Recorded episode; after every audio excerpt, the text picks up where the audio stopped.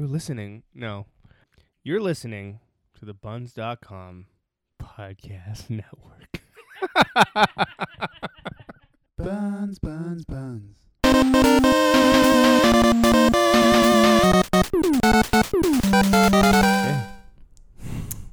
I believe it's Hello Lovers. I well, I know what it is. Okay. I know what it is. Okay, just checking. I just sometimes try and throw you off guard to see what you'll do. Hmm. He got kind of angry there. It's like, really warm. like Yeah, you didn't do it right, man. yeah. Hello, lovers. Welcome to You Gotta Love It, the show where you tell us and the rest of the world the things that you love that we might have missed. The show where you come to discover the best things you never knew existed. And the show where you can force us to sit through the worst entertainment you can find and say, well, you gotta love it. My name is Koji.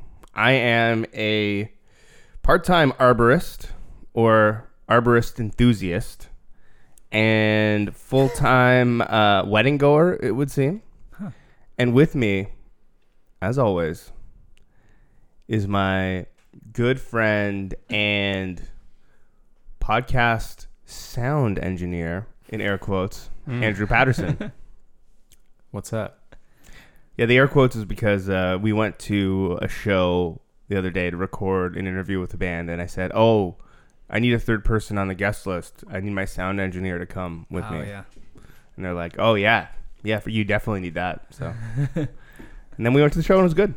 It was great. But you may just have now heard a third voice. Andrew, why don't you tell us, tell our lovely listeners about our guest? Uh, our guest today is uh, none other than Sean William Mm-hmm. Clark. That's me. Do you go by the full name? I don't actually feel like I've ever called you that in I know. Well, no. conversation or that's my- describing you to somebody. Yeah, that's my like that's my like stage name, which is also my real name, which is because I'm lazy and I couldn't come up with a clever stage name. And I and I don't want to peg you to one genre, but I would say folk, yeah. like a folk musician. Yeah, I, I've been Canadian. throwing around the term indie folk a lot. I like that. I'm happy There you with that go, one. indie folk musician. Um, got, Yeah. got a new album coming out as well. Yeah. maybe you tell us a little bit about that. Oh, why don't we talk about that? At the end, We'll talk about that at the end. Okay. We'll give you like the uh, like the hot ones, like let the people know okay. Yeah. where you can talk about it. But uh, gotta have the plugs at the end so they remember. yeah, Al artwork looks sick though. Oh, thanks. also, I listened to your play. Well, that kind of almost even could tie into. I listened to the. So Sean uh, released a playlist. Mm-hmm. Uh, shared a playlist on Spotify that was kind of like your inspiration for Yeah. like when you were Yeah. pretty interesting.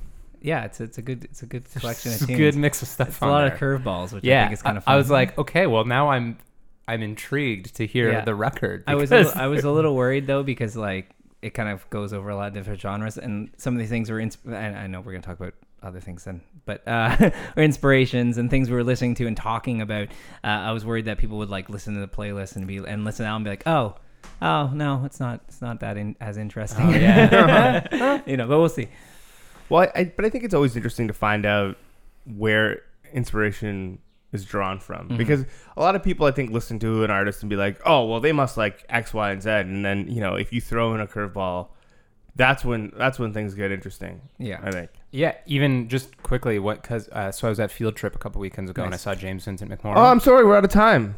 So the no, sorry, go ahead.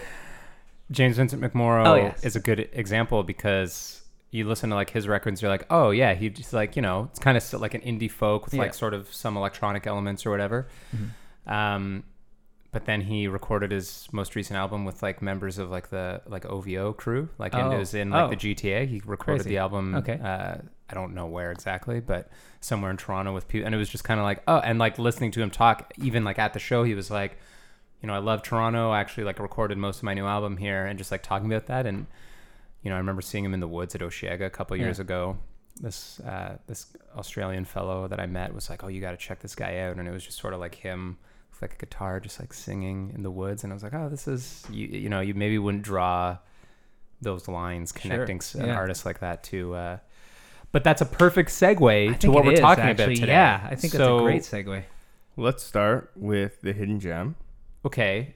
We'll start with the hidden gem. I think the, it connects to both very well but anyways The hidden gem for this week was uh, Back, back, to, the egg. back to the egg by Wings by Yeah. Wings, 1979 and you gotta love it, which we'll come back to. uh, is Chris Cornell's Scream. Scream. Yeah. Yeah. um, which it says a lot on lot to unpack, and the Yes. the timing, uh, of course, Chris, having Chris Cornell having recently passed away. Sorry, excuse me, hiccups. Um, it's gonna it's gonna be an interesting episode either way. Yeah. So hidden gem, Hidden gem. uh, what what made you think of this as Well- the recommendation? well, I, it should be. It, well, let's make it clear that Sean recommended, but the, both Yeah. the recommendations were provided by Sean. Yeah, Yeah, I, yeah. Uh, I I've been listening to Wings and Paul McCartney over the last like year and a half, pretty much uh, exclusively. Whoa. uh, yeah, well, maybe not exclusively, but it feels like it. Like I just like really, you know, I was a I was a John Lennon guy most most of my life, and like, uh, you know, because he kind of picks sides, especially when you're young, uh, or at least a lot of people I know do, right?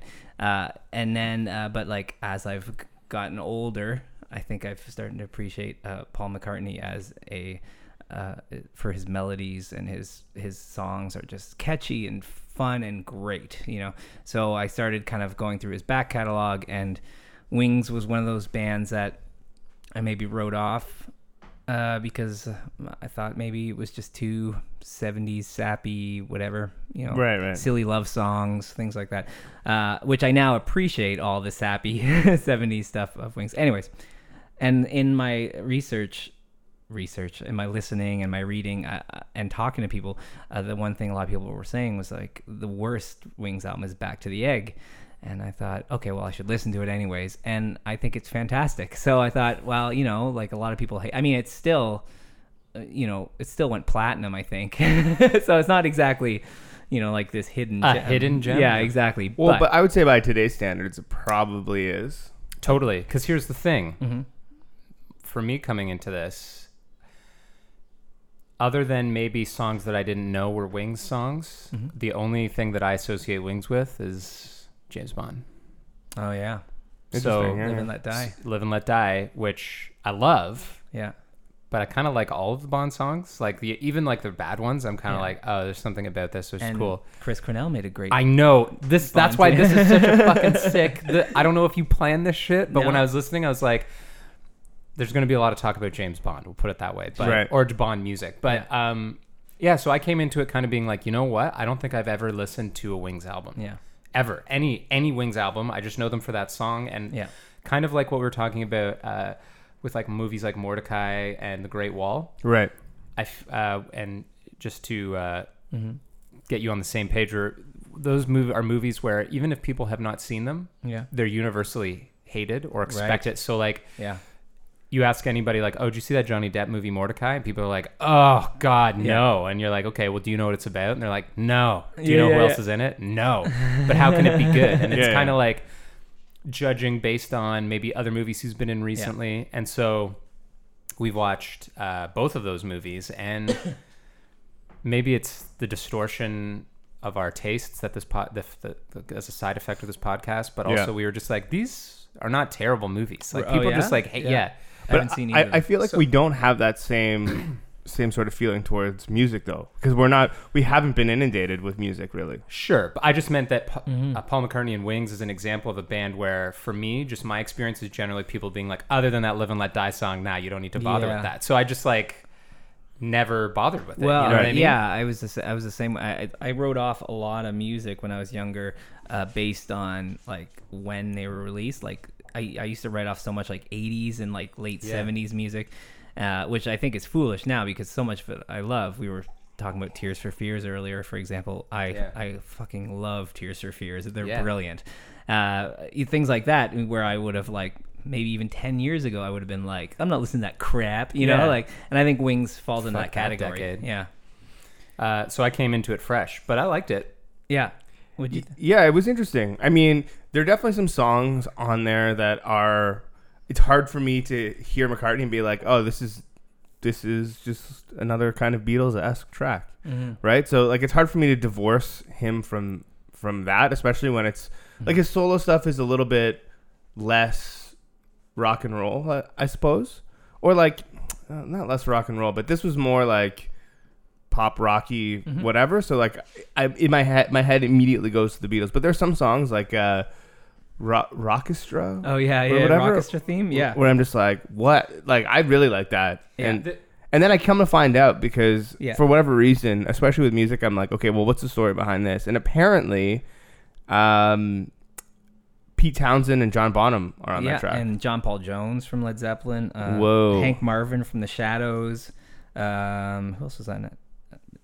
David Gilmour from Pink Floyd is on that track, and uh, Bruce Thomas, who's in it's the kind attractions. Ocean, Ocean's Eleven. Yeah. Of well, I think what happened was. I think because they went back to Abbey Road to record a bunch of stuff there, and I uh, and for that album, and these people would just happen to be around, right? And I think, and I was reading a little bit up on it, and they invited some other people to the studio too, like uh, Eric Clapton was supposed to attend, and Jeff Beck, but they didn't. sh- I don't know why they didn't show so up. crazy. And then Keith Moon was supposed to show up, but he passed away not long before before they did the recording. So it's so weird, but it's just so funny. It, it, I think that's something I love about '70s music, especially like things like Wings and, and Electric Light Orchestra. Is it's so excessive, you know, like it's Electric Light. Orchestra.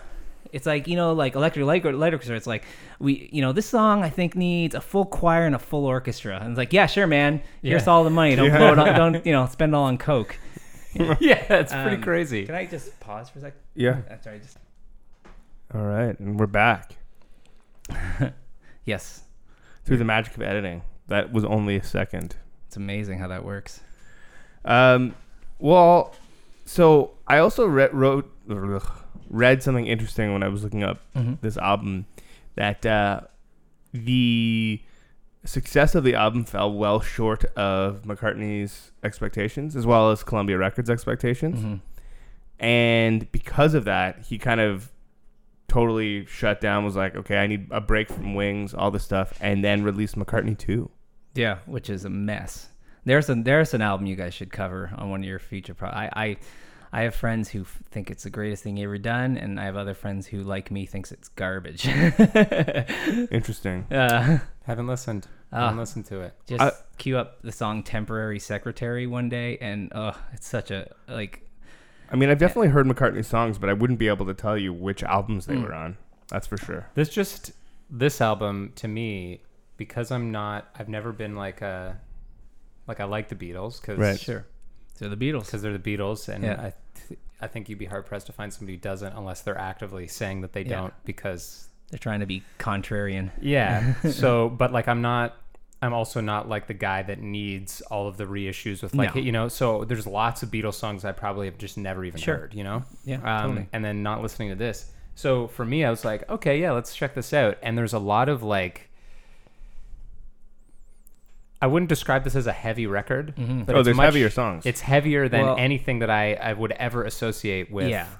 Uh, which is kind of why I think "Live and Let Die" is a cool song. Totally. Which, as a third part to this sequence of sentences, is surprising to me that I didn't actually on my own do more research. Yeah. You know what I mean? Or like Yeah, yeah, after hearing that song, be like, "Oh, this is kind of like a heavier." Mm-hmm. Beatly vibe. I wonder what else he's got cooking. I was just like, nah. yeah the um I, I think i think the original goal for this album was so wings had released an album called london town right before this uh, uh, this one and uh, it's kind of really schmaltzy and like a lot of like pop ballads and stuff like that. I think it's wings worst album but it, it sold really well of course. So i think he wanted to go back to like back to the egg back to the beginning Rocking back to, out. and try to like Mm. kind of reinvent the band. And i think he i think they almost do it. Like i think the first side does it right? There's got these great like new wave ideas happen and, and i think that was one of the problems that people had with the album was like you could really tell he was embracing at the time modern things like punk and new wave. Well, that'll come back. I hope so. Oh yeah, totally. Yeah. Um, and so so some of the songs are like really like almost punky. uh, Yeah, yeah, Which I think is fantastic. And like uh, none of the songs were really like that before. Um, I think it kind of falls in the second side of the album, and, and a lot of people online seem to agree. Uh, where he gets back into like, there's even like one of these old timey songs, and there's like a song with an accordion and stuff in the second side. That I feel like the he was trying to do something in particular and then lost his way at some point. Um, I still think those songs though are great. Like they're still brilliant melodies, fun songs, catchy as hell. Just front loaded the album a little bit. I think so. Yeah, I think so. Uh, yeah, what, what's that one song that's uh, Whoa, Rockestra won a Grammy for best rock Oh yeah, yeah, that's a yeah. It won the the first ever Grammy for rock instrumental or something, right? yeah, that's crazy. Learned something new. yeah, But uh, yeah, I think it's interesting that because we keep coming back to it, and of course we would, but like it's impossible for even somebody like Paul McCartney to get out of the shadow of the Beatles. yeah. And but the wing, wings were were fucking huge. Like the only like in the seventies, the only bigger ba- like the only bigger band than Wings were the Beatles. You know, like like But that's what's cr- that's crazy. it, that's Yeah. They're like crazy. literally like the biggest band of Yeah. all time because there's no you can compare almost any band in any type of music to like oh well were they Beatles big though even if Yeah, you, even totally. if even if on purely numbers if there Yeah. is a band that is bigger than the Beatles Yeah. people won't nobody will like ever perceive a band as bigger than the No. Beatles Yeah, well, because they it's a weird mix, right? Like they had like the pop craze, hysteria, Mm-hmm. you know, like boy band type thing that that people had. Mm-hmm. You know, like the Backstreet Boys have had these things, or other bands have had that. But they also then on the other side of the coin have the like heady artist Mm-hmm. weird thing that like you know you don't really see that. Like that doesn't exist as a you're either one or the other 99% of the time or if you make the switch it's it's you you you lose half yeah, you lose that that bit. Like, so Yeah. you're, you're not you're no longer the teen icons or whatever, but you're you're now an artist. But for some reason, people followed them along. They were like, "Oh, okay, you want to do all this weird shit and like Yeah. repeat the same sentence over and over again?" Like, yeah, I'm in. You know, Yeah. people just bought into it somehow. Yeah, it's also kind of like any arc a band today is going through has already been done by the Beatles. So like it's Yeah. it's not like they're well not any of course, but like it's not like you're gonna break a lot of new ground that the Beatles already didn't break. Right. Uh, and I think because they were the first, you know, like they're But I just think it's funny that McCartney is being compared to McCartney. It's just like, right. yeah. Oh yeah, yeah, this is cool, but like the Beatles already did it. Like, yeah, Yeah. motherfucker, I, Uh, I yeah, did. yeah, yeah, yeah, yeah. Imagine, imagine being in that position. Oh my God, where do you go? Like I How weird that. Like, I'm sure. I'm. Not, I don't mean like how we- like oh boo hoo, but Yeah. it's just kind of like still still kicking, still Yeah. making music, still selling out stadiums, yeah yeah still. Well, that's why- like, just That's why he hu- collaborated with uh, Kanye? Kanye and uh, what's her name? Rihanna. Yeah, yeah. Such a such a huge, such a huge artist, but like Mm-hmm. to have already had the accomplishment that you were like, oh yeah, yeah, I was a Beatle. I was a Beatle, You yeah know? it's like, what? I feel Come on. like I feel like anyone judging him for anything he's ever done, like it's like if you- someone's like, "Well, this album sucks," he could be like, uh, "I was a Beatle, motherfucker." You know, Yeah. like you know, I've already done everything. You know, Yeah, what you're looking for, I've already found. You know, I wonder if that like adversely affects the way people view some of the other records, though, right? Because That's true.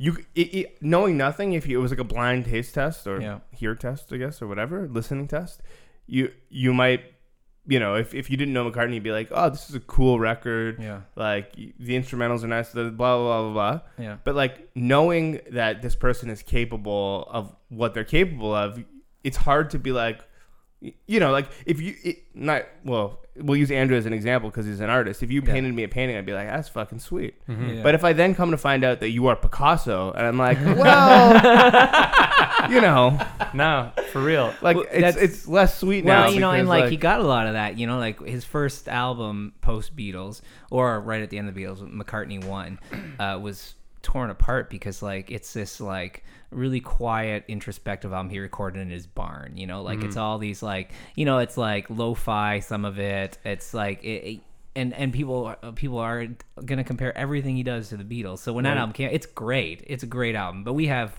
we have time, mm-hmm. n- you know, to like, like- look back, which I think is what helps with an album like Back to the Egg because we can look back at it in context, yeah. and Yeah. we detach ourselves from from the times. yeah, yeah. I'm not quite. Re- this would almost be a good segue to our "You Gotta Love It" because it's. I feel like kind of a similar scenario. Totally. Yeah. But uh, I d- that is just a thing that it's not unique to music, but I think it's Sure. the most evident in music where it's like people. You know, I'm guilty of it, of course. Like everybody that's a mute, you know, I can like somebody's entire library, but like if you hit something that really connects with me, and then like you record something that is not that thing, right. Yeah. it's hard for me to like Sure, you know isolate it, because music, I guess, even still, when things are becoming more driven by singles and streaming is kind of changing some of the dynamics that like popular people, uh, you know, take in popular music. Yeah. It's still like you treat an album generally as like an era or like a period, and you know, it's like perfectly encapsulated. Like maybe every two or three years, somebody releases a new work.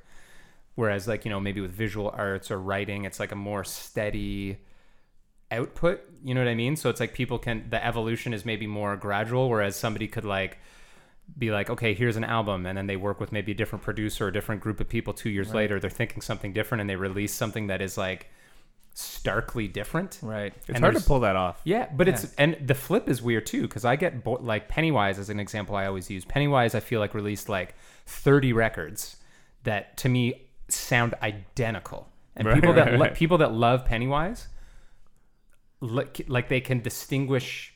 Fucking And- ACDC. Oh my god. Yeah. yeah. and I, I like like I like Pennywise, but Yeah. like. Uh, it for me personally, and there's like no disrespect to Pennywise. Like I only need one Pennywise record, you Yeah, know, where yeah, I'm just yeah. like uh, Well- straight ahead, so the, the, the and I'm first just like, cool. The Yeah. first thing that I thought of with both these records, uh, you know, in in like the context of this conversation, is like it's very strange when things like that work out or when they don't work out. You know, it's a huge failure. But then you look at things like um, Pinkerton as an example, right? Mhm. With with Weezer, where it came out and everybody like. No matter what people say today, like you know, you'll talk to your friends and they'll be like, "Oh, I always love this record." Fuck No. you. No, you didn't. when that album came out, everybody hated it. It was Yeah, yeah. universally like Yeah. it was like it was so hated that Rivers was like, okay, well, I'm just gonna disappear off the face of the earth for a couple years Yeah, now, yeah. like lock myself in a in a black room All right. and just only come out to play soccer. True story, Yeah. Yeah. right? And and now everyone's like, oh, this is amazing, but because there was such a strong backlash, he's like, well, okay, I'm gonna start making music again, but I'm just gonna make the same crap over. Like Mm-hmm. they're a band that, you know, their one departure was at the time thought of as garbage, but now it's thought of as amazing. But it, the damage is already done, right? Now they're just releasing the same album over and over and over again, Right. and it's not good. Yeah, there's got to be. uh, It's there's so many moving parts, but it's definitely one of those like.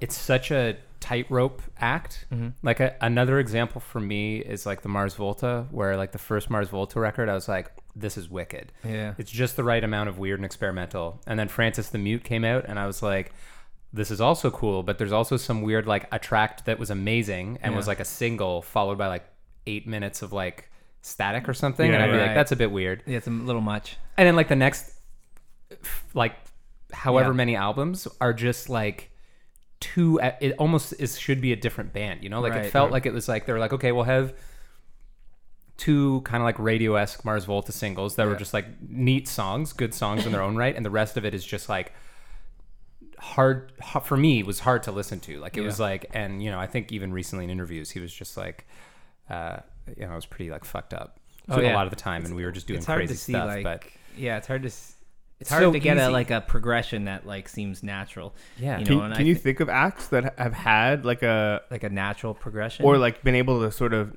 n- not so much I I wouldn't say as drastically like Mm-hmm. not so much a switch of genre but almost genre switch or like come out with albums that were totally unexpected but have, have Yeah. ended up being Ra- Radiohead. yeah Yeah, Radiohead, is a better example than the one Ra- I was going to use. Oh yeah, I, well I think Radiohead. Like I, I remember hearing, I remember hearing Pablo Honey. Pablo from- I think yeah. it was garbage. I thought it was garbage. I was Yeah. like, and I, and I, Yeah, this, most this people- shit's garbage. And Yeah. then I mean, people agree with that now, right? And then I heard the bands. I'm like, eh, there's some good songs on it, but it doesn't really speak to me. oh I really Yeah. like the band And then I heard also- OK yeah, I have, like, this Computer. crazy special edition CD Did you that's really? got like Yeah. 80 tracks on it. yeah, and then it wasn't until OK Computer then I was like, you know, Yeah. like this is uh, this is what I want to do for the rest of my life, you know. Yeah. Like, Right. uh, and but- then it just kept going. and they just kept going and, yeah. and it was really interesting like I, I always say this in kind of a Eh, when i heard ok computer i was like that's that's the sound i didn't know i had in my head you know like Yeah. that's a sound that's what i wanted a band to sound like whether it was going to be my band or somebody else's and then like a few years later i'm like this is the sound i got in my head now I'm gonna listen to what this Kid A album sounds like, and like Right. that's the fucking sound. That was Yeah. the progression. It was like Yeah. It was such yeah, a that's a perfect great example. You know, I think I'll follow all the way along t- up until about King of Limbs, and then I'm like, Oh, yeah? Yeah, King of Limbs is the- I bought King of I don't know Limbs. about that one. I, think did. I, I did like oh, Moon. Shaped Pool. Oh, but Moon I, Shaped but Pool is amazing. But I didn't continue listening to it. Well, I think King of Limbs is. I think Kim of Lim, Kim, Kim, Kim of Limbs. I think King of Limbs. Sorry. Yeah, Works in the natural progression. Like. Yeah. I can see it gets. I think just- it pushes a little too far for Yeah. a lot of people. that that's that's. I it think I like it, but I, again, like I don't throw it on very much. He, you he know. also found that kind of side outlet with just Eraser, like Thom Yorke, Yeah. like solo stuff, And where then it was Atoms like even for more, Peace. and then Atoms for Yeah. Peace. I was gonna the example I was gonna use, which is less of a straight line. the line, Beatles. but no, Kanye West, because Oh, Kanye, interesting. Kanye, like College Dropout and Late Registrate, like College Dropout was like a lot of young rappers now that are coming out Yeah. talk about how Kanye showed them that like a black musician in hip hop because so much of hip hop had become about kind of being hard. You're right. There was obviously underground this whole time, but there was no somebody nobody that had crossover appeal that was like, you know, wearing like the pink polos and so-called Right. like backpack, but like was still charting and like competing. And uh so his first two albums are, are almost comedic and they're like they still address issues, but it was like a very fun kind of and then if you like look at the progression in like my beautiful dark twisted fantasy where it's like epic in scope yeah. you know and it was kind of other than um 808s and heartbreak where he went like all auto tune which even that had some like singles that people loved Sure. people didn't like write off kanye when he did that it was just Yeah. like he was like graduation had a little bit of auto tune song with like uh t-pain and he was kind of delving into some new stuff 808s and heartbreak my beautiful he just kind of kept going like Yeah. even like yeezus was like very aggressive and he just sort of like even though I may not like all of the albums more than the one before them, Yeah. it, there is Yeah. like a noticeable progression where he's only funny. gotten I- bigger and I bigger. see what you're saying. I don't. See, it's, it's funny. I don't really see it as a progression so much with Kanye though. Like, uh, and this isn't a like a this isn't a knock at Kanye because I think Kanye's brilliant as a producer. I, I'm not a big fan of his, him as a rapper, but I think as a producer he's brilliant. Um, but I really feel like Kanye instead of like following a progression, I see him just like going on tangents, doing whatever you know, he like wants. yeah, like I think, and I That's fair. I think Yeezus is a good example of that. Like, I think feel like he, you know, he heard uh, what was that band? Uh, He heard Death Grips one day and was like, "I'm gonna make that album," and then he made Yeezus, and then it's like, and then he kind of went on and did something else. You know what I mean? Like, Yeah. uh, but Yeah. but every album is unique, which is really cool. I Sure. think. I, I think it's interesting, especially now, and and it probably wasn't possible to bring it back to to Wings and the Beatles and stuff. It probably wasn't possible in that era because music wasn't as accessible. But now that music is super access- accessible, it's easy to sort of and everyone's listening to every genre. Like it's not as clear cut as it used to be. Like oh, this guy's a rocker, this guy's a whatever. Like that doesn't really happen anymore, as Yeah, far yeah. as as I, I know. But it's easier for artists to set themselves up as more avant garde or like some people have like a an expectation that oh everything I do is just going to be slightly different. Like Yeah. I'm thinking about Childish Gambino, and not even just musically, but just like career Yeah, totally. in total. He's like, okay, well I'm just going to direct this like almost artistic TV show. Mm-hmm. Then I'm going to make this rap album. Then I'm going to make like a soul record kind of yeah, yeah, yeah. right Yeah. and like he, he's just like Cool though, man. But I ev- like yeah, that. but- cool. everyone's just like yeah just do whatever you want Yeah. and you know Yeah. I think that that also brings another point of like artistic freedom, Right. which I don't think you had as uh, like you kind of did. Like someone Paul McCartney had artistic freedom, but I also think he was well aware that he was spending millions of dollars from uh, Capitol and then Columbia. right Yeah. and you know, and I think like nowadays, like people are just like, Bas- it's like, doing it do the what you want to do. You know, you can make what kind of, and I think that's the thing. I think I think uh, Kanye is a great example of that. Like Kanye can do whatever he wants. You know, Yeah. and and people just kind of go along with it because it's Kanye. You know, Yeah, set a good example. Like this would be the third week in a row I've mentioned Brockhampton, but that crew is like just a group of kids that, well, kids. I mean, you won't young shut adults. up about it what, and so what, what good. is the, what is Brockhampton? Uh, they're like a, co- a collective is a bet. They're like a hip hop crew, but it's more of a collect. There's like um, but you know, it's very interesting because like the songs are all over the map it's not like Yeah. one style of hip-hop yeah, either and it's Cool. like a large group um, of just these young guys that are from I think mostly Texas, um, but kind of all over the place. There's one guy from Ireland, I think. Or Oh. s- And anyway, they they've got singers, they've got songwriters, Oh, they've cool. got rappers. One like they do their own videos, they do direct it, like, and they kind of are just like it's like a group of friends living in a house that are challenging a lot of um, stereotypes and norms and Cool. stuff that even have to do with sort of like gender and uh, you know LGBTQ and all this crazy stuff. But like, it's just again, you know, like they they have the tools Mm-hmm. like with the internet and computers, and like now that I think young people see that there are artists like the Kanyes and people that are just kind of doing whatever they want. Yeah. Um, things are just it's great. I love it. I things Cool. are just getting so splintered and less like to your point, though, it's a lot cheaper to do it now than it was That's true too. back Yeah. then. Yeah. Uh, so I, I think that's m- maybe one of the reasons why people have more freedom to do whatever they want because to make like an epic in scope Beatles esque record now, you could probably do that for like far less than a million dollars, let alone millions Yeah, of probably. dollars. so. Let's Well, yeah, let's talk about Talk- an artist who let's did talk a, about an example. Yeah, a genre switch that didn't go as successfully. Yeah, and and one that I th- I don't know if people are gonna look back. I I, I read a lot of Well, who knows? articles about people being like, "Is it time to re-examine?" I th- I don't think it is. You know, I think I think people got a lot of things right the Well, first time. we re-examined it, and it is is- Chris Cornell's "Scream." The you gotta love it for the So- week. Okay, you know what I didn't know about this going into it? What's that? So when you were like, "Oh, do you know this record?" and I was like, "No, I don't. I don't know this record." And you were like, "Oh, it's like it's Chris Cornell working with Timbaland." Yeah. And in my head, I just thought that meant a Chris Cornell rock record that Timbaland produced a rock record, not Yeah. Chris Cornell like just Yeah. singing In the style of Timbaland. and, Style and, and I was sort of hoping you'd think that too, because I'm just like when you said you hadn't heard. Knock I'm, me like, on I'm my like ass. I'm like, oh, Knock you just ass. wait, sir. You Well- just wait.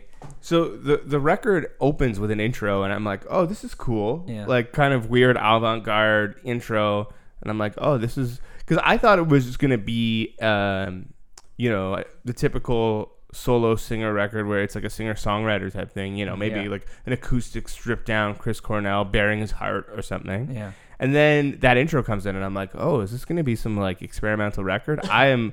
Like maybe I won't have to love this, Yeah, you know. yeah. And then the first track starts, and I was like, "Whoa, Yeah, yeah, yeah, yeah. what is this? Well, what is it? It's funny Like, because that intro, like when I first heard that intro, I was thinking like I had a similar response, except it was more like an eye rolling thing, like because it's like that's that strikes me as very kind of Chris Cornell, where you have maybe not just Chris Cornell, but like where they have this kind of like mystical, uh, like you know Eastern sounding thing, and I'm like, oh, here we go, and then and then when it kicked in, I'm like, oh, yeah, yeah, yeah, and I'm like, oh, here we go? Question mark? You know, like what's happening here? You're yeah. expecting Timbaland to come in and do his like trademark like oh, ah, like Yeah, dude, yeah. he does all those crazy noises where Yeah. he's kind of beatboxing. and he just introduces like Chris Cornell, you know, like, or something. like Jay Z on that Fall Out Boy record. Uh, no, nobody. I, no, I don't know. Uh, Infinity on High opens with Jay Z, like doing like a monologue kind of over like the. Yeah. Anyway, back Yeah. to this record. So inter- So, I mean, I'm gonna assume that part of the r- idea behind recommending this has to do with him dying recently. Maybe Mhm. it was like front of mind. yeah, Looking back on his like career and like the stuff that he'd done. Mhm. I also feel like I should say I'm not like a I'm not like a diehard Chris Cornell fan by Yeah. any stretch of the imagination, But I don't know me either. no, same. but there are certain things that I do respect about, Sure.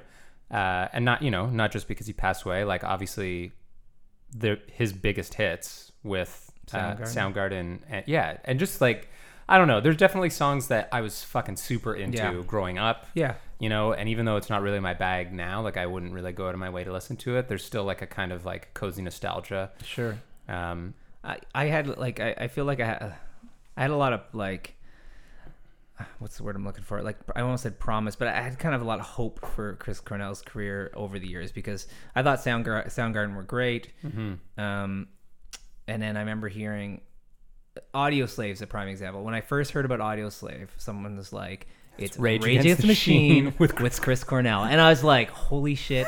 Rage Against the Machine with someone who's a melodic writer and a great singer. Yeah. Wow. And then I heard it, I'm like, "Oh no, I guess this is what it would sound like." Like I thought it was garbage. Yeah, I, well, yeah. no, not garbage. I just thought it was so two uh, just boring. Well, and like I ah. bought in pretty hard. Yeah. Before, like having heard nothing, I was like, "Oh yeah, Yeah. I'm gonna pre-order this record. I, it's gonna be on repeat. Like, like sell me a T-shirt because I am 100 percent about this band." And then You're I, like I- you're like at the tattoo shop being like, nope, this band's gonna be huge. Yeah. Trust me. and then I hear the first song, and I was like, "What okay. the fuck?" Two things though, before Yeah. we come back to Scream, that I did really like. uh, Cochise, the Yeah. Audioslave song with the music video. I believe the music video is directed by Mark Romanek, but it's like where they're on top of that. They have all the fireworks that were like Oh, okay. in tune with the music, and they like take the uh, like freight elevator up this like building that's under construction, and apparently like they. cut Because they're so high up and there's so many fireworks and they hadn't Mm-hmm. notified a lot of the surrounding communities, people thought they were like under attack. Like they Oh, thought wow. because like they you were using like fucking like military grade fireworks and there's so many of them and it was just so loud and i just remember seeing that music video and being like a this is perfect for this song and b that i'm like rocking out right now this is pretty yeah. dope and then also i got to see chris cornell perform solo uh, well not so like he had a backing band but it was in Was like it a, Scream front to back? no it was uh, it was it was Too bad. um, just this like industry event uh, that was at the phoenix and it Ooh, was like a yeah. Well, I was just like, yeah, again, I was somebody's plus one. A friend Yeah. was just like, hey, you want to go check this out? And I was Yeah. like, sure. Um, and I was very impressed. Like I was, Yeah. because it wasn't even like the, but I just like seeing him, I was like, oh fuck, like this guy's voice, like Well, he's a killer he, singer. he is insanely Yeah. talented. and a even performer. like yeah. Uh, and then he played the song from um, Casino Royale which yeah. which was sick because I know there's people that really don't like that as a James Bond song, but I think it's fucking sweet. And seeing him perform it live, I was like, this is dope. I think it's one of the best things he's he's done was that song. The other the other thing, I'm, I'm sorry, you had another point. You, you No, I was just gonna segue back into Scream on that Yeah. point, but I'll come well, back to I'll, it. I'll segue, but I will say there was um, one solo song I heard was uh, "You Can't Change Me." Remember that tune? Um, and it was it's a great song. Uh, how'd it go? It, it, it again had like that kind of like Eastern and the some sort of, like, crazy- It was this great rock tune. He's like and. uh and wait just one minute here, I can see da da da da da da. da. Vaguely. great It does melody. ca- yeah. Suddenly I know. Anyways, a really great song, and and I think it's one of the one of the better things he he did, like even better than a lot of the Soundgarden stuff. Uh, so I had a lot of hope for a solo career for Chris Cornell. I think that's ultimately what I was getting at, yeah, which brings us to Scream. yeah. Eh, so I, uh, I don't really know where to start. What the way I was gonna. Can I? Well, let's just start by quoting Timbaland here. Okay. Okay. I say, to me, it was one of the best projects I've ever worked on. Actually, Interesting. yeah. I I think there's something to be said for it influencing the 2020 experience. Um, Okay. I, I love. Uh, like, I love that album. I love. I, I do too. I think it's. I think it's amazing, and I, I think you can see a lot of ideas, like some of the transitions. Like, the- well, first of all, Scream from start to finish, all songs run into each other, right? It's like it's like it's a one of those things where. Continuous there's a play. continuous play thing, right? Which I think he he did with a bit of 2020 experience, if not Mhm. all of it. I can't remember exactly. Is it a concept record? I'm not too Scream? sure. Scream. Yeah. I'm not don't too sure. I found I- the lyrics a little I like couldn't- trite. Yeah, I couldn't really follow. Yeah. Um, but But oh, uh, sorry, I was just gonna say. Yeah, go I- ahead. I, was gonna counter with another quote that I wrote down because I Oh, thought yeah. it was amazing, uh, from Mr. Trent Reznor, who said, "You know that feeling you get when someone embarrasses themselves so badly you feel uncomfortable." Heard Chris Cornell's record? Jesus!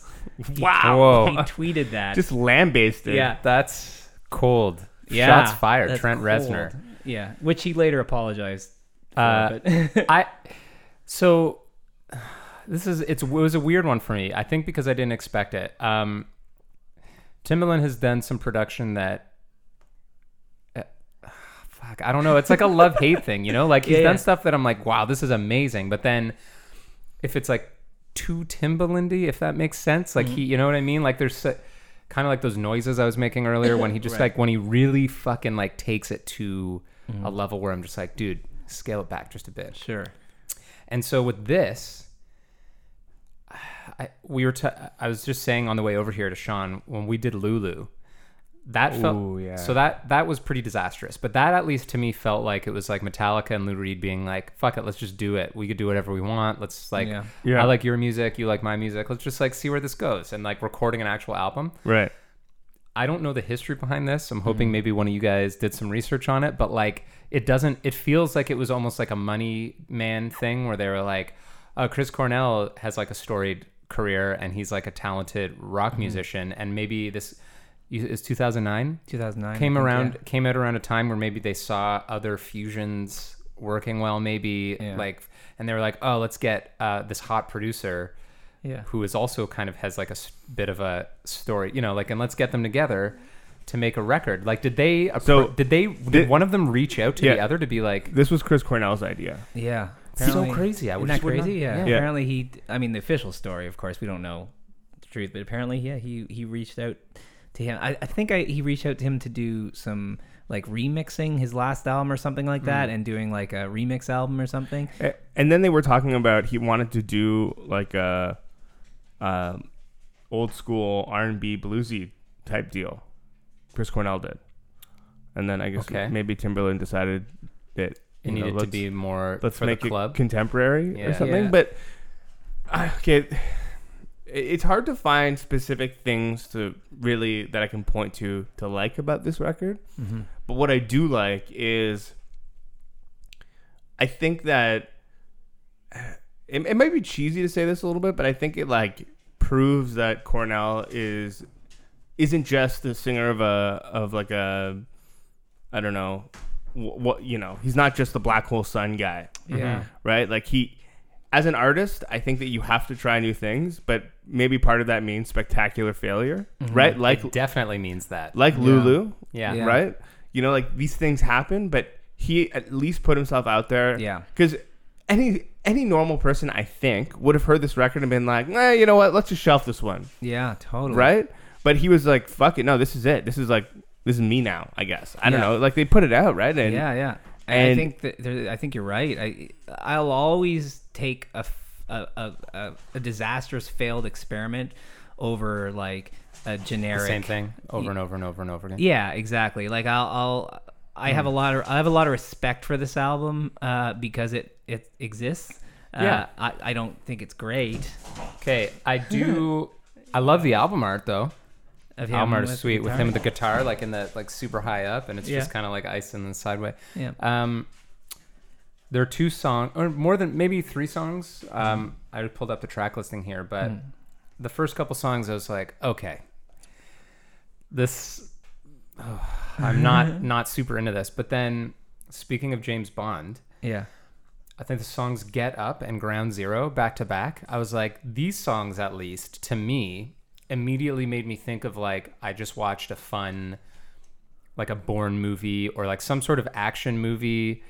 And then this was like the credit music to like cap it off, where it was like, um, I feel like a lot of those movies do that kind of stuff. It'll either be a cover of like an old song by like an electronica, you know, like there's yeah, just like a, yeah, yeah, yeah. and I don't always hate it because usually I'm in a mood where I'm like, that was fun. I just had a blast. Yeah, and you're yeah. like getting up with your friends and it's like, wow, wow, like this Yeah, crazy yeah. music and the credits are like flying in. And I'm just like, oh yeah, fucking that was cool. yeah, and then and like and it's like our house or something by Eh, Crosby, Stills, Nash and Young. Yeah. It's like, "Bow, wow, wow, wow, uh, house. Yeah, it's a very, very, very fine house, you know, or something. You know?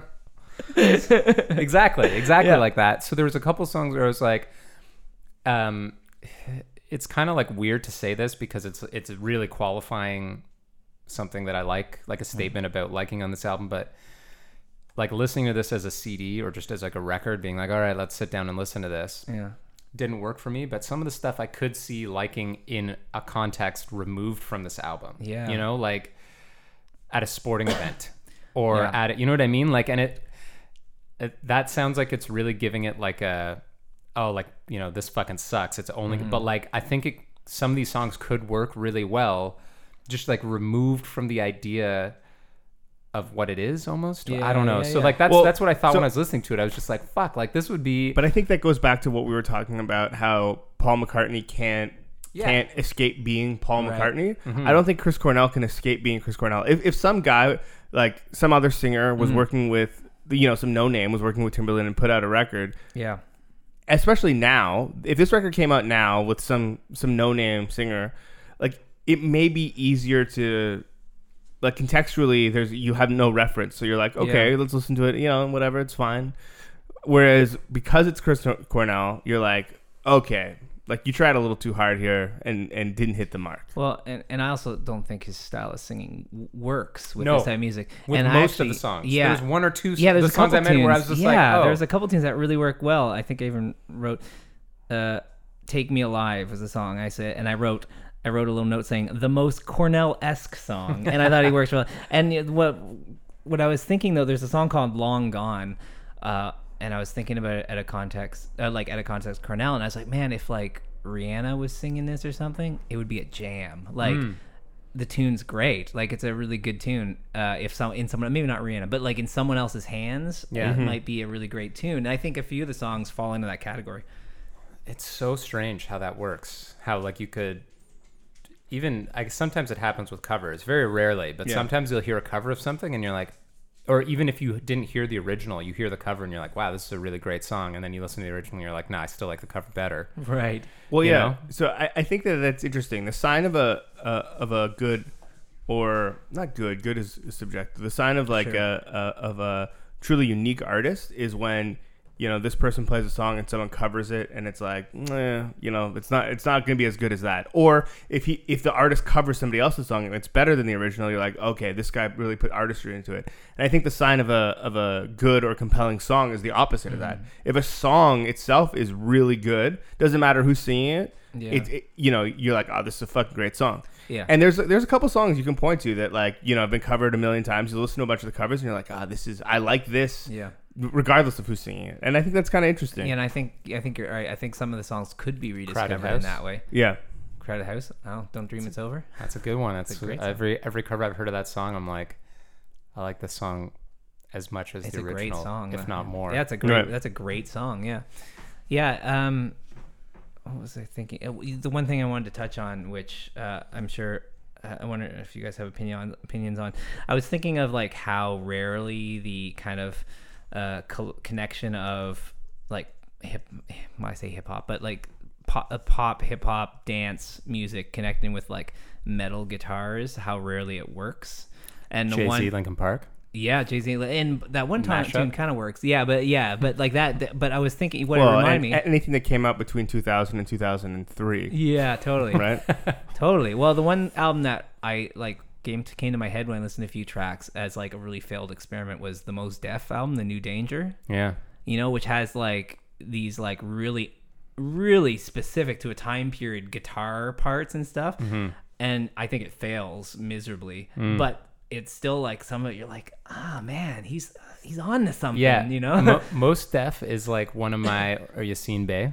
Yeah. as Oh, yes. he is one of my all-time favorite art, just people, Yeah. artists, creatives. I would let. He's like Actors? you know that dinner party question. Yeah, I yeah. would love Oh man, yeah. the opportunity to just talk with him about about literally anything, That'd like be not even just music. that'd be a heavy dinner though i feel like it's not Yeah, but it's not he- lighthearted Well, I mean, I don't. I think he kind of is cast in a certain light now because of his sort of activism in the last couple of years. But I've still listened to interviews or see, you know, like he. I don't know. I th- I'm just saying I don't think it's fair to judge him based on his most recent experiences. But I will say that I kind of feel the same way about that record because like on um, he has the song "Rock and Roll" on Black on Both Sides. oh yeah. Uh, and then you saw on um, uh, the new Danger how it was kind of like, oh, he really wants to like take back that rock and roll, you know, like Yeah. th- uh, kind of take us down a, a trip down memory lane of the history of like rock and roll music, uh, particularly with like black musicians and stuff like that. And then after that, uh, hey well no go ahead sorry no, I was just gonna say he just kind of continued going on that path, and I think he really, um, a lot of maybe casual fans like he lost the promise of like what Mos Def was Right. supposed to be because he was doing all this experimental stuff. But yeah, it's it works on the estatic, like some of the more rock. oh yeah, yeah, yeah, for sure. Mwah. so what's your stance on um actually i was just gonna let's start with the joke answer first what about kid rock Oh, But no, no, seriously, like, yeah, seriously, there. I mean, there are definitely some records that we, we talked. Um, maybe we didn't on mic, but Rage Against the Machine. hmm yeah. Oh, I guess we talked about it with the Audioslave stuff. Like, that's Mhm. kind of that works. Look, I think that there are lots of examples, or Beastie which, Boys, which is why I've kind of Yeah. the snotty, the the music sn- record store snot in me really came to the surface when Yeezus came out, Mhm. because there was all of these people that don't listen to. what about they- Walk This Way? By the way, The Run DMC Walk This Way. yeah, Aerosmith. That's like a that was a huge success. It- Well, this this is kind of to my point. What I was going to say is, there's people that are maybe more casual music listeners or whatever. That when Yeezus came out, they're like, "This is fucking mind blowing." Did you hear Black Skinhead? This shit is crazy. And I was Yeah. like, he did not do this as well as like the fucking 80 Yeah, totally. rap artists over the last 20 years Yeah. that have already, you know, there's even like Doomtree is an example. I constantly point to Doomtree, like the mini the crew from Minnesota. Yeah, They to me it feels like they're a group of punks and people from like hardcore bands and just people that were into like skating and stuff that loved hip hop and they Yeah. started making that music and they like sample like fuck like POS samples like Underoath and has like punk sing and hardcore singers like from Planes Mistaken for like just people from the Hold Steady and like all these different Right. groups singing hooks on his songs and it's like there are people that not only do it well but like excel at mixing the two genres but definitely I think around um two th- the era you were talking about where it was almost more of a commodity type it was like oh oh, I, I was kidding about that though. but I think there's some legitimately good bands that came out of that era that kind of were associated with like Deftones, even though they're not rap. No. Were tied in with that whole nu metal Yeah, thing, and a de- lot of nu metal bands Yeah. were basically just popular rock and metal band, like hard rock and metal bands that incorporated elements of hip hop Yeah, they- production they- or hip hop into their They music. hired a DJ for the band. exactly. So What it- about when uh, the first Gorillaz records with the first Gorillaz record with Del? Mhm. Yeah. Like before that, that that's that's kind of a. Yeah. Um, Yeah. I mean, now there's sort of an expectation with the But- Gorillaz. You're like, oh, okay, but like when that first came out, I was like, Sure. okay, so Damon Albarn, it's gonna be a rock record. Yeah. Then I was like, oh, whoa. And Beastie Boys is a good example, I think, that Yeah. you use because they, they came from the other angle almost. Like they were like a hip hop group that were incorporating Yeah. more rock elements Well, they than were maybe a, people. they were a punk band first, right? Like the Beastie Boys started as a punk band, and then and Yeah. then, but they were there. They were living Brooklyn. So you know, crazy, man. Brooklyn. In How about this awesome days. photo? What's, oh man, It is uh, Fred Durst with uh, with Method Man. and together now, The good old days, both with backwards red New York Yankees hats. three dollar bill, y'all. you don't see Yeah. enough red Yankees hats these days. Well, I I, don't mean, think. I think he really fashion changes as it goes. You He know, closed the door on that. I think. Yeah, People yeah. don't want to be associated with, but like. Uh, yeah, I don't know. I think there are good examples, even in the bands that are almost universally made fun of. I think there are good ex- song- examples of like songs that worked, where you're like, oh, like as a kid, around the time that it came out, super catchy hook. Like you know, it was like a fun song to like listen to. So I definitely think it can be done well, and I think there are tons of examples of it. But it's like a, and I think we're now seeing more and more of an organic like because people don't feel that basically the lines are blurred to the extent that like it's not so much it's just music as opposed to like these two things combined you know like Yeah, where you could true. have like an aggressive rap song or you could have a more I don't even know what you how you would describe the opposite like a rock song that's more hip hop Yeah, I I, don't guess, know. I guess it's all in the um, the undertaking, and uh, like so many things can make it go right or wrong. You know, whether it's like someone being like, "Oh, this sounds popular now. This sound is popular. Let's put it on Yeah. your album," or Right. if it's something like, you know, the Roots do it great Oh, yeah. because the Roots are a heavy band who know how to play. And, Yeah. but they're also like they they figure it out. They're not Yeah. like they're not taking half measures. You know, when they Mhm. play uh, a punk song on Phrenology pops up like the third or fourth track. and Yeah. it's like a minute long, and you're like, "Holy fuck, that's the best punk song I've ever heard in my life." yeah I think I think we can all agree, though, definitively, Yeah, the greatest hip hop rock and roll collaboration is Puff Daddy and Jimmy Page on the Godzilla soundtrack. I I loved that when that came out. Yeah, Like, it's great. And I was a big Ze- I was a big Zeppelin fan and a big like classic rock fan. I wasn't much of a, a hip hop fan Right. at the time, and I remember hearing that being like. Fucking great, man! Because like, and I think it's all in the production. Because the original version of Kashmir, the riff's great, but it's like really produced, kind of. It's not really big the way Yeah. it's produced, like it should be. And with that Godzilla thing, it's like, it ah. couldn't have been bigger yeah, Yeah, exactly. Heavy guitar. I think, uh, and Puff Daddy, P Diddy, whatever, like he was a guy that I never wanted to. This is, sounds so like Yeah. hater, but like I never wanted to like him, but like he would always like release a song where I'd just be like, fuck, yeah, you know, like even like Bad Boys for Life, like they're just like he just he knows how to make hits Yeah. to a almost embarrassing extent. I mean, like he, knew. Uh, has he, he done did- anything lately? Like, I he think knew he's, how to make he's hits. just so rich and Yeah. he just has hands in things as well Yeah. that we Yeah. he doesn't even need to put his name on it. He's he, just he like acts sometimes. yeah, but that's so- about it. I somebody think. will like come to it like he'll just be like, "Yo, you should do this with that song," and like to like some like up and coming like you know MC or rapper, and they're just like, "Okay, yeah, Puff Daddy came into the studio and told me to do this," and then they have like a fucking like chart topping hit. It's like Right. on top of the charts for like you know eight months of the year. Anyway, I don't know. Yeah. It's just that was another good example though. I think, and I Yeah. think elect I think that was a good computers, example, yeah. computers and electronic music, I think played a larger role than a lot of people give it credit for because that is like one genre where as somebody that's loved electronic music since I was like a kid Mhm. and even this album there's a lot of like it's There's some great beats on this album. yeah it's it feels more electronic maybe than hip hop to me because Timbaland does a very electronic but it's Yeah. not like a classic golden age hip hop where they're sampling like Yeah. old soul records it's like fresh Yeah. beat you know what i mean? Um but electronic music is like arguably the most experimental in mashing genres together because virtually all electronic music starts started in a place where that's like what it was. It was either ambient or it was like let's just take these other things and just mix them all together. So Yeah. like i don't know it's good. There it just it didn't quite fuck it just didn't quite All right, before we get to the recommendations, let's just all list off one thing that we loved about this album, Chris Cornell's Scream. Oh my goodness. Let me just go through my notes. I must have wrote something down. What what did you love, Andrew? Because you had to.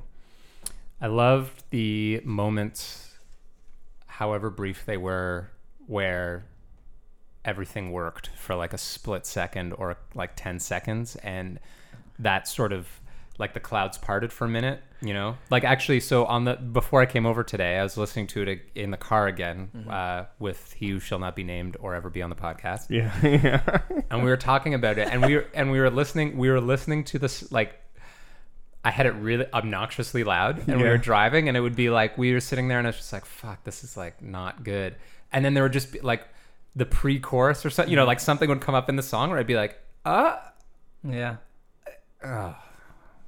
So those moments where I was just like oh Yeah. yes finally there's so, and then it just kind of so I there's enough of those I think that I was like mm you know it's Yeah. fuck it's just it's tough there's so there's little moments like little samples I would cut out of I it. thought it was more successful than the Lou Reed Metallica. Yes. Oh, hot, Yeah. oh yeah. Oh yeah. Way Lu- more Lulu, successful than that. Lulu is a disaster of epic proportions.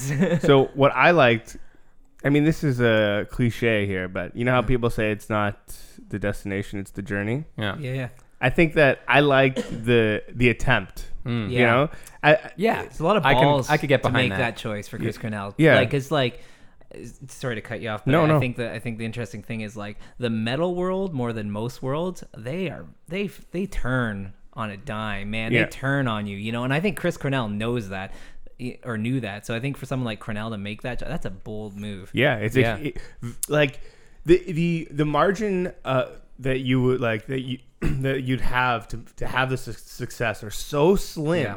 Yeah. You know, it's like it's like spinning the wheel of fortune and getting that one like quarter of a, an actual tile that's a million dollars or whatever, fu- like and two bankrupts on either side. Mm. Right, right, right. This is like a, I, I'm uh, using an analogy for like six year old people, but like yeah, some, You know- some guy being like, "Oh, I finally know what they're talking Right. about." except in, in in this example with this album, the entire wheel is bankrupt, and there's just one little sliver. And he fuck, he was like, "Fuck it, I'm gonna spin the wheel anyway." Doing it. Yeah. yeah let's Yeah, fucking yeah. make it happen. totally. Did you guys? Uh, so, I think I, I think I lie somewhere between you guys because I think I think you're.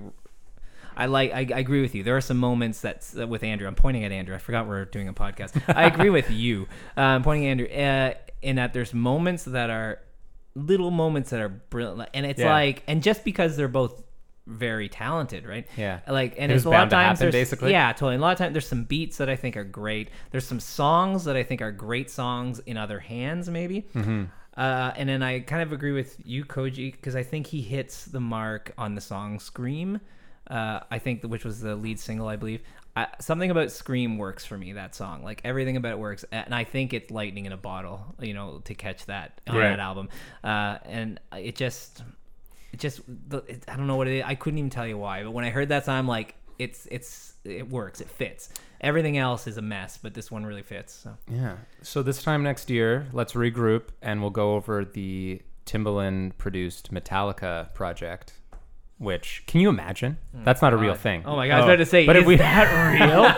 if you took the Timbaland out of the Scream equation and the Metallica out of the Lulu equation, yeah. because obviously the other halves of those equations are, are now Yeah. dead, and you had them collaborate on a record, what would that sound like? Oh my goodness. I feel like it would be the most successful of the three, though. Could be. I- Possibly. I really think it would be. I'm be. trying to picture those guys just all I in a feel room like together. I don't know. I feel Fuck. like by the time, like by now in history, I think it would be a lazy record. Like I don't think Metallica are making.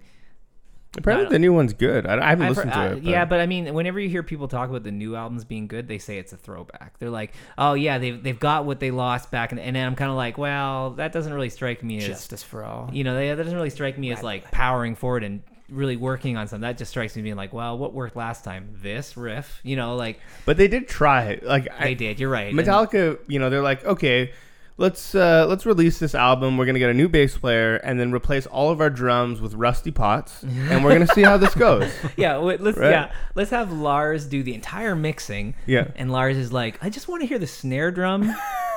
No, no, that's it. I just want to hear the Yeah. snare drum. Uh, Um, so they tried it. Didn't work. recommendations? We got some Uh, recommendations. Yeah, not listening to any of the stuff that we listed throughout this podcast for the most part. Um, no, uh, I don't know. I'll let you go first. Uh, I've been listening to a record, a col- another collaborative record, so it's very fitting. Cool. Um, Toro y Moi, Oh, if you're familiar, the Chaz Bundick, the that Toro y Moi is his alias, uh, sort of like an experimental electronic singer songwriter. I don't know. He he's kind of another guy that I feel like kind of does his. He has a sound, but his albums kind of all sound sort of different. Has a project project called Chan, Chaz Bundick meets the Mattson Two, which is these two brothers that are like. Uh, I guess jazz guitarists. I don't Oh, even know, or like ja- multi instrumentalists. I don't even know to Oh, be okay. to be completely honest that with you. But. Yeah. it just came out a couple weeks ago, and the first listen through, I was like, "Oh, this is really good." It just felt like a sort of psy- it's kind of psychedelic. It's just kind of psychedelic, basically, um, and it didn't really stick with me. But then I found myself like at work or when I was at the studio, con- like being like, "Oh, I want to hear that again," and queuing it up. And now I'm just like, "Okay, no, I actually really like this record," and it's um, yeah, that's pretty much all there is to it. I can't really describe it other than to say it's sort of like um, the first couple tracks are instrumental, and then he's uh, Chaz starts singing on the songs, and it's kind of his trademark light, airy voice, kind of over these like really fucking all over the place psychedelic jazzy riffs and stuff. I don't know. Yeah. It's just like it's just cool. I think it, I think if you like like um uh Mark Ronson's last album that had a lot of uh dude from um Tame Impala singing on it, or you like Tame Impala, like Right. those. If you like that type of music, then it's worth checking out. Cool. That's very, yeah. I think it was a very successful collaboration, and I actually hope that they continue to work together. Right. Uh, I would love to hear more albums between that they uh, they both Oh man, worked on. download that. So I'll keep up with the uh, with the collaboration sort of theme of the whole thing, and also uh, recommend some music. um, on your recommendation, actually, I used I listened to this record a lot when it first came out, but then I was like, okay, you know, kind of moved on. But then we were out at record store day, and you're like, you should just buy this, and I was like, yeah, maybe I should just to complete my I Justin can't remember what Vernon this is. Oh, collection. oh, Gayngs. Yeah. Oh yeah. So I'm gonna recommend the Gayngs record, which is G A Y N G S. Oh, okay. you know And- that? You know No, I don't. Oh, dude. It is uh, 22 members in total, okay. Including It's like a Minnesota super band. yeah, including Justin Vernon of Bon Iver, Uh-huh. um, Dessa and POS from Doomtree, Okay. Doomtree, no kinks. a- actor, comedian, and musician Har Mar Superstar, uh, and the list goes on and on. Uh, the Rosebuds. Anyway, uh, very interesting record. As most Vernon projects are, it's kind of hard to pin down and a little bit all over the place, but in a good way, Cool. I think. Um, but yeah, another example of collaboration. It is a super done weird right. record. Yeah. Yeah. Oh yeah. It's super weird, but like in It's a way cool, that though. works. Yeah. It's I feel like I actually, like you said, in keeping with this podcast, it was an example of something that it's a bunch of talented people that wanted to work together, but it very Mm-hmm. easily for fans of any of the individual people or Mm-hmm. just like if it was a like higher profile band, people would be like, "What the fuck Yeah. is happening here?" Yeah. Man, okay, I have to check both those out. That's great. Yeah. Do. Do I make a recommendation? Yeah, Ah, awesome. absolutely, you do. Cool. Okay, because like I got something I've been listening to a lot, uh, and I found it on a Spotify playlist. You know how they make the playlist for you? I keep like Mhm. Yeah. downloading them and like taking them to work, and and uh, I don't always find anything good. But uh, Kadhja Bonet is it her name? Uh, K A D H J A B O N E T. Kadhja Bonet. Okay. Uh, and she released this album last year called The Visitor. It's short. I think it's only like eight or nine tracks, and she's got the best voice. Her voice is amazing. It's it's. I, I can't stop listening to it. It's pretty chill. Um, I'll put that song at the end of the. yeah, One of good those songs idea. Yeah, yeah. the. There's yeah, there's a great tune called Honeycomb. You should put, yeah put that tune on. Anyways, listen to that song. If you like that song, you'll love the album. It's great. Cool. And just before we go, because we said we were going to do it, Mm. Topaz.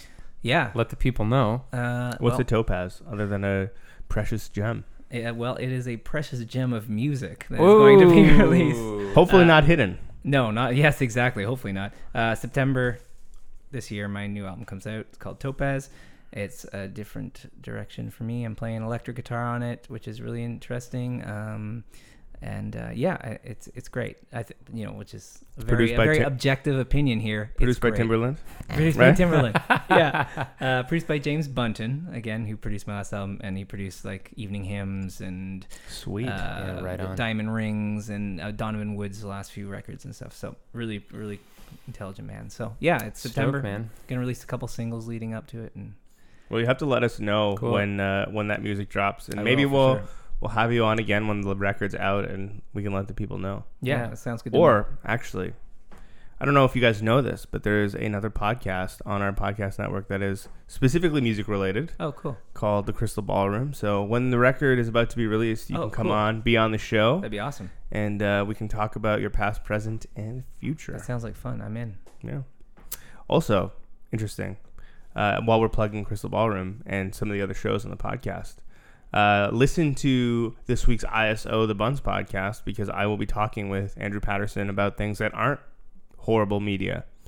Boom. Oh, Also, must uh, be nice. interviewing Bif gonna be Naked interesting. this week. You're doing Bif Oh, tr- naked. yeah. Yeah, for for Oh, Crystal cool. Ballroom. So keep your ears open for that. I don't know when that Moment of episode will be Weakness was one of my favorite music videos when I was a kid. I fucking love that music video when I I, first saw it, remember where she like goes into the like her boyfriend. It's like work Uh-huh. with her band, and they're like the whole thing is them just like Oh, trashing singing, the trashing office? the office on their way to like his office. Yeah. That sounds fucking awesome. sweet. Yeah, it's wicked. Cool. Anyway, yeah, listen to those other shows, podcast.buns.com, and check out Topaz when it is released in September. Yeah, cool, man. Keep keep loving Keep it. loving it. Keep loving it. Aw. Love you. yeah. that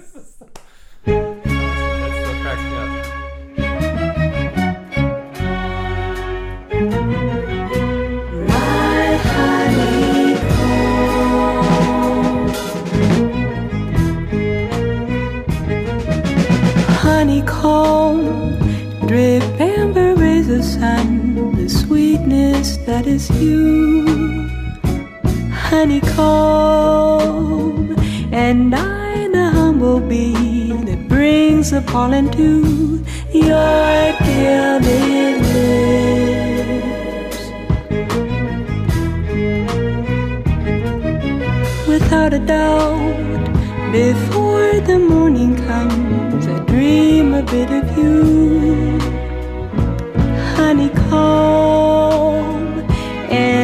several languid thoughts will surface like honeydew drops forming you.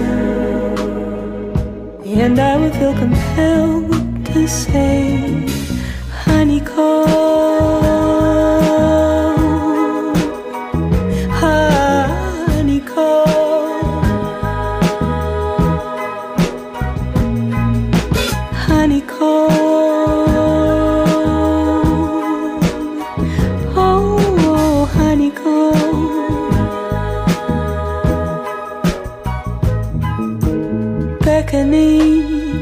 With fickle majesty, your whims are always met honeycomb, and I, the lucky fool, in courtly dress, but the jokes are all on me. And I'm reminded of your words. All the stars burning in the sky.